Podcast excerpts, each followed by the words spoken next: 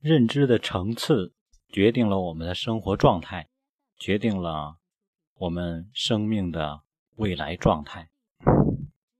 开车去北京，嗯，用的导航结束之后呢，到地方之后，他会给你一个评分，嗯，然后我看了一眼，给我的评分是三星车手，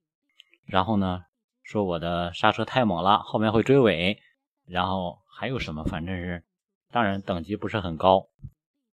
为什么会说这个呢？是因为我之前一直自我感觉良好。怎么个自我感觉良好呢？因为我觉得我是在开车上来说，觉得自己是比较遵守规则，然后呢，嗯，在操作上来说，以最快的速度，但是呢，有更好的诚实驾乘体验，以这个为目标。比如说我刹车的时候，我是尽量让这个我在座上的人和坐车的人都感觉是比较平滑的，而不会猛踩。因为我坐过，之前坐过有的人那个刹车，据说开车很好的人，那刹起车来，尤其在北京堵车的时候，一点刹一点刹，反正我是最后是晕到都吐了。我平时很少晕车的，啊，他的车技很好，在车间穿行如流，穿行如梭，哦，但是呢，我觉得感受很不好。所以说我因为有过这种经历，所以说我尽很在意自己的这种驾驶的这种。乘坐人的感受，但是最终的测评不能算测评啊，就是给我的评价是三星车手，我觉得是很出乎我的意料。嗯，说这个的原因就是每个人啊都在自己的认知程度和范围内对自己感觉良好，所以说在家庭教育中也其实也是一样的，很多家长。因为自己的认知层次，所以说没有办法对自己的教育状况有一个更高程度的或者旁观者的这种清晰的认知，这也是我们一定要不断去学习、不断去交流主要的原因之一。学习交流的目的，其实真的不是为了学到什么，是让我们感受到别人什么，别人的生活状态，别人的教育状态。别人的这种感受，或者别人的一些东西，我们有了这种感受之后，很多问题自然就解决了。所以说，在教育之中，我们经常能感觉到，比如说一个孩子，他学习也不好，上课也捣乱，然后又没有规矩，又没有礼貌，方方面面都不好。然后你发现他穿穿的很脏，然后脸每天都黑毛乎出的，对吧？也就是说，脸每天都会很脏。然后呢？经常早点也不好好吃，在路边蹲着吃小吃，然后手里经常拿着辣条，然后呢，跟比较小朋友一吵架，张口闭嘴全都是脏话。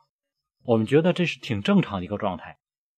为什么？因为我们知道他就是生活在这种层次上，他受他的家庭也好，或者周围环境的影响也好，从小家里面的熏陶也好，所以说这些都符合他的条件。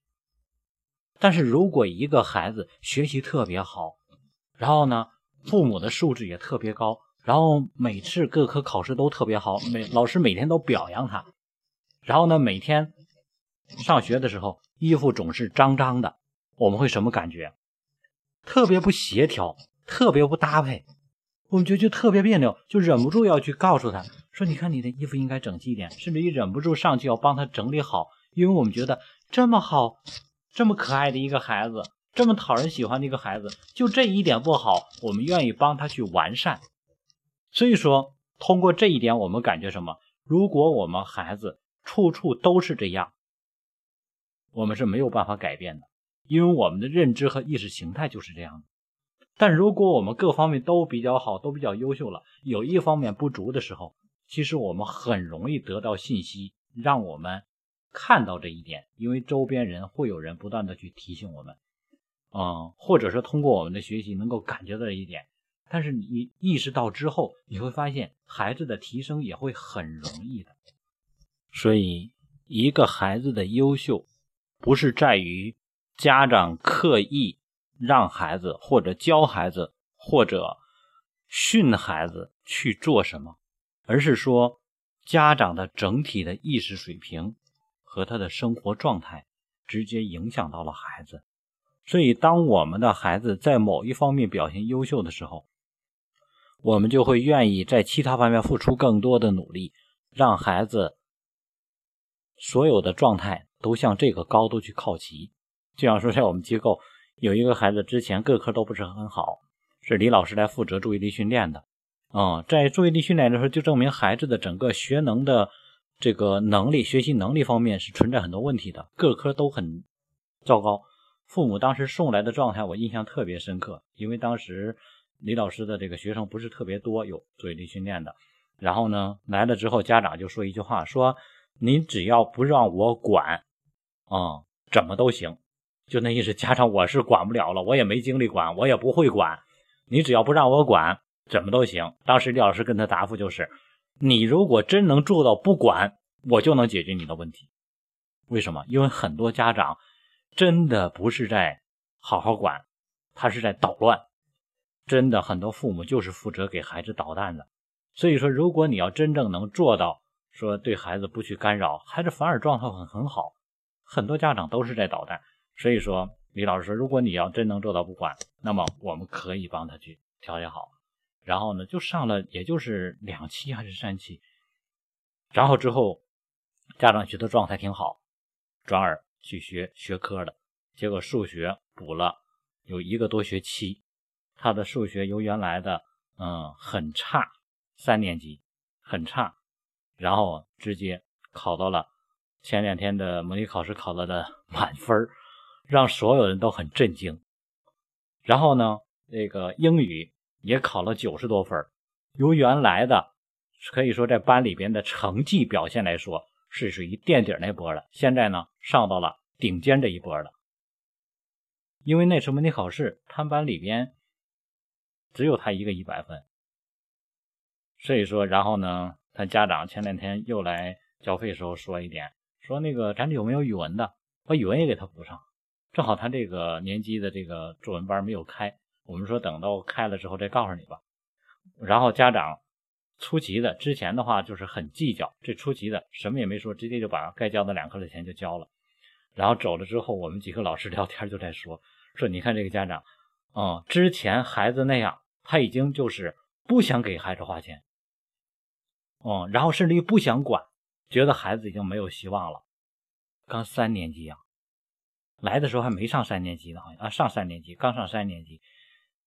然后当孩子好了之后，就觉得孩子可以优秀，于是他就所有方面都希望优秀。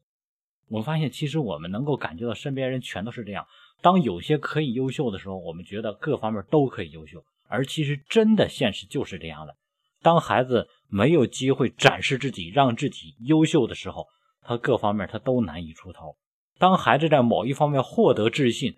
获得展示、获得认可的时候，他各方面都开始去什么往上走，所以说培养孩子是什么？找到这种感觉。当这种感觉有了之后，不需要家长去今天督促，明天提醒，后天去骂，大后天去打，那都没有用。因为什么？你站在低处，你往上赶那是没有用的。当你站在高处的时候，他自然就往上跟你了。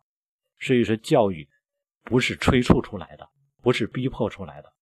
不是说我们装出来的，而是说把我们的状态整个的提上来，这样孩子自然的跟上了。嗯，在这里最后再说一点，就是今天正好碰到一个家长在接孩子，那个孩子呢在门口又买了一包这个干吃面。我跟那个家长说，我说回去那个孩子挺优秀的，其实之前的表现家里边比较在意，读了很多的经典，读了很多的背了很多的诗，所以说在某一方面表现挺突出。所以这我们来说是比较觉得这个家长很重视教育，嗯，但是呢，他经常爱在门口买一些零食，我就跟家长去提一句，其实我们更希望，嗯，人都有这种感觉，就是你是比较某方面优秀的时候，我们希望把这一个相应的能力给你去提上来，而当你整个的孩子和家庭就是一个状态的时候，对吧？你家长就是这种状态，我们往上提，家长也意识不到，也提不上来。所以说，这就是说，你永远只能是什么锦上添花，没有办法雪中送炭，因为我们改变不了家庭，改变不了背后的成长的基因的东西。所以那个家长有这种教育意识，经常也跟我沟通一些教育的问题。然后我就提了一句，我说：“你看你们孩子经常爱吃这些零食，在家里改变改变孩子的饮食习惯。”嗯，家长就说：“嗯，我们也不是总给他买，就是家里有时候顾不上，然后就给他备着这些。”其实我真正想说的，孩子所有的在外的表现都是习惯。也就是说，在家里他已经习惯了这些，所以说外出来他买，他自然就要买这些。在家里从来他就不吃，平时不吃的话，他就不习惯买这些。所以说，有的时候根本不是说在于我们别人看到的，或者是别人提醒的这些，而是说家长没有意识到而已。所以，学习提升自己的认知意识，这样才能真正彻底的改变孩子的习惯和孩子未来的。生活状态。